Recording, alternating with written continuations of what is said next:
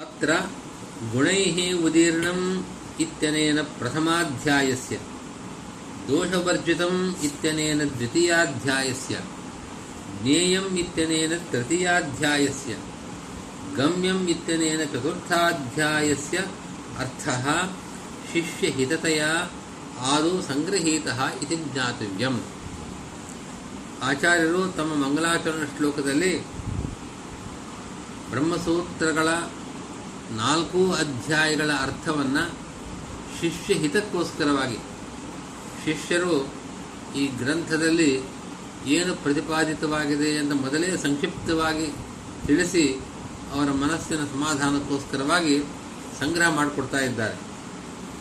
ಅದರಲ್ಲಿ ಗುಣೈ ಗುಣೈ ಉದೀರ್ಣಂ ಎಂಬ ಪದಗಳಿಂದ ಬ್ರಹ್ಮಸೂತ್ರಗಳ ಪ್ರಥಮಾಧ್ಯಾಯ ಸಮನ್ವಯಾಧ್ಯಾಯದ ತಾತ್ಪರ್ಯವನ್ನು ಸಂಗ್ರಹ ಮಾಡಿದ್ದಾರೆ. ದೋಷವರ್ಜಿತಂ ಎಂಬ ಪದದಿಂದ ದ್ವಿತೀಯಾಧ್ಯಾಯವಾದ ಅವಿರೋಧಾಧ್ಯಾಯದ ತಾತ್ಪರ್ಯವನ್ನು ಸಂಗ್ರಹ ಮಾಡಿದ್ದಾರೆ. ಜ್ಞೇಯಂ ಎಂಬ ಪದದಿಂದ ಸಾಧನಾಧ್ಯಾಯ ಎಂಬ ತೃತೀಯಾಧ್ಯಾಯದ ಭಾವವನ್ನು ಸಂಗ್ರಹ ಮಾಡಿಕೊಟ್ಟಿದ್ದಾರೆ.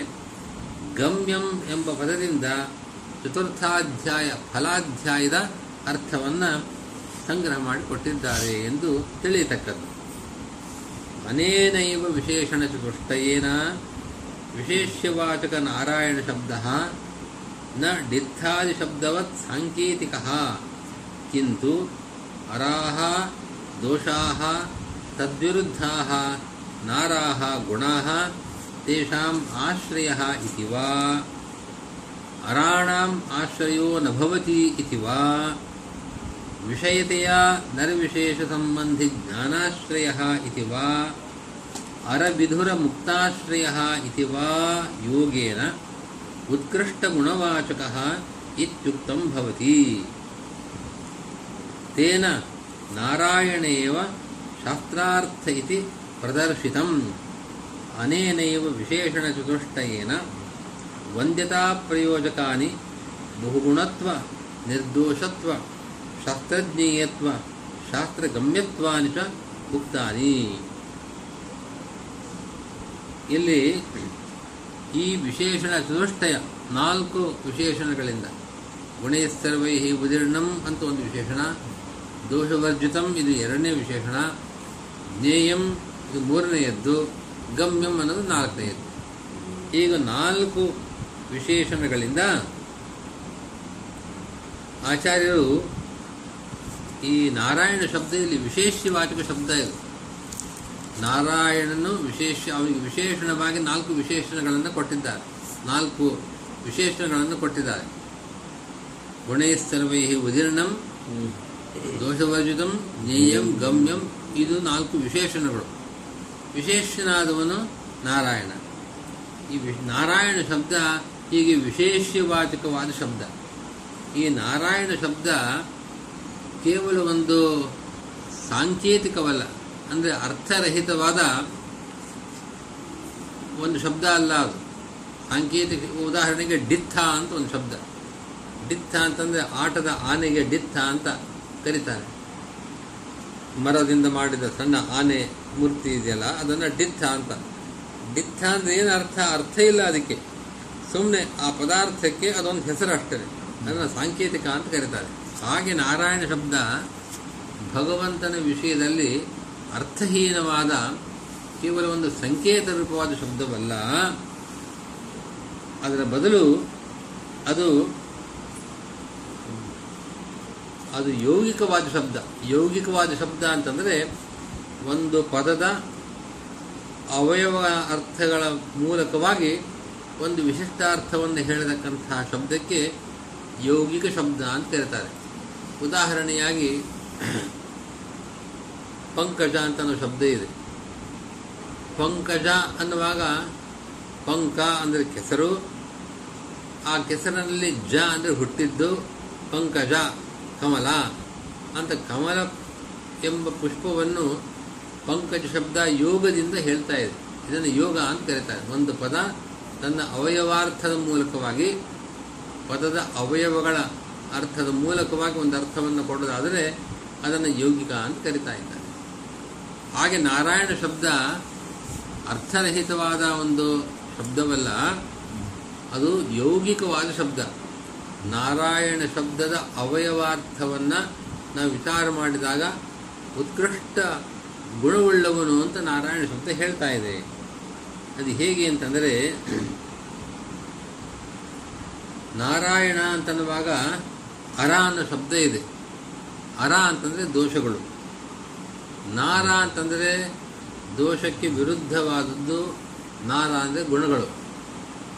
ನಾರಗಳಿಗೆ ಅಂದರೆ ಗುಣಗಳಿಗೆ ಆಶ್ರಯನಾದವನು. ನಾರಾಯಣ ಅಂತಂದರೆ ಗುಣಾಶ್ರಯ.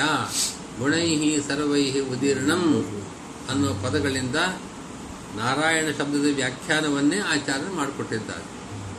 ನಾರ ಅಂದರೆ ಗುಣ. ಹೇಗೆ? ಅರ ಅಂತಂದರೆ ದೋಷ, ದೋಷಕ್ಕೆ ವಿರುದ್ಧವಾದದ್ದು ನಾರ ಅಂದರೆ ಗುಣ. ಆ ಗುಣಗಳಿಗೆ ಆಶ್ರಯನಾದವನು ಅಯನ ಅಂದರೆ ಆಶ್ರಯ ಅಂತ. ಅಥವಾ ಅರಾಣಾಂ ಆಶ್ರಯ ಅರ ಅಂದರೆ ದೋಷಗಳು. ಆ ದೋಷಗಳಿಗೆ ಆಶ್ರಯನಲ್ಲ, ದೋಷರಹಿತನಾದವನು, ದೋಷವರ್ಜಿತ. ಇದು ನಾರಾಯಣ ಶಬ್ದದ ಅರ್ಥವಾಗ್ತಾ ಇದೆ. ಅಥವಾ ನಾರ ಅಂತಂದರೆ ನರರಿಗೆ ನರ ವಿಶೇಷ. ಎಲ್ಲ ನರರು ಅಲ್ಲ, ನರ ವಿಶೇಷ. ಉತ್ತಮ ಜ್ಞಾನಿಗಳು, ನರ ವಿಶೇಷ.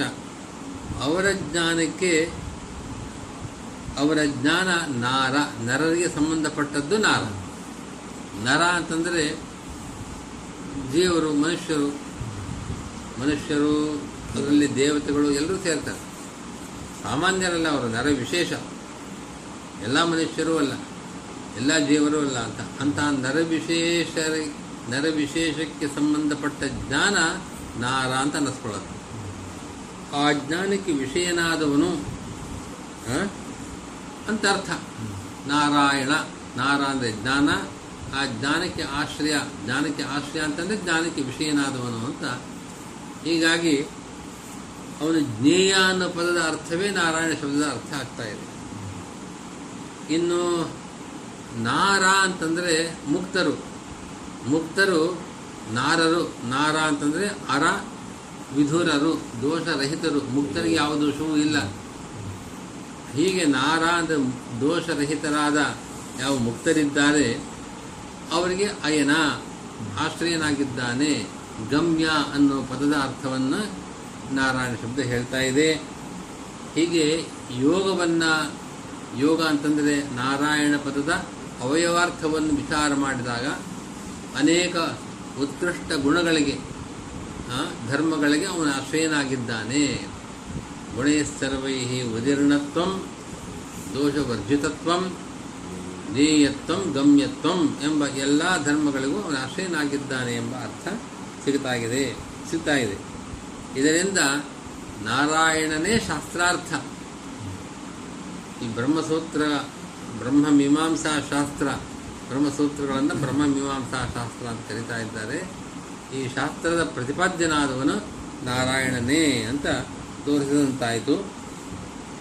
ಈ ನಾಲ್ಕು ವಿಶೇಷಣಗಳನ್ನು ಕೊಟ್ಟಿದ್ದರಿಂದ ಭಗವಂತನು ಇಲ್ಲಿ ವಂದ್ಯ. ಇಲ್ಲಿ ಅಧ್ಯಯನ ಮಾಡತಕ್ಕವರಿಂದ ಅವನು ವಂದ್ಯನಾಗಿದ್ದಾನೆ. ಅವರ ನಮಸ್ಕಾರಾರ್ಹನಾಗಿದ್ದಾನೆ.